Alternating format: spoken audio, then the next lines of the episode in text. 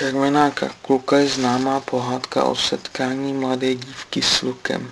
Tento příběh se během své historie velmi měnil a stal se předlohou pro obrovské množství moderních adaptací.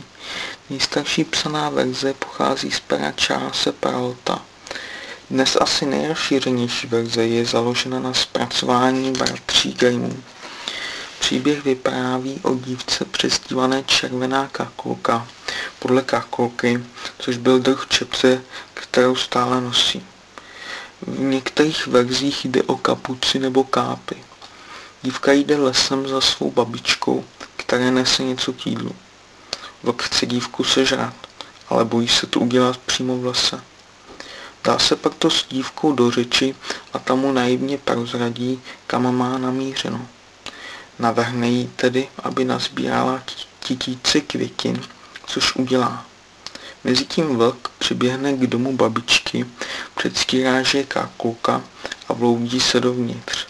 Babičku sežere, oblékne se do jejich šatů a čeká na dívku. Když kákulka přijde, sežere ji také.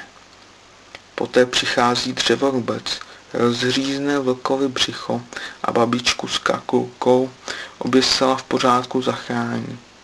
Poté naplní vlkovo břicho těžkými kameny, čímž ho zabíjí.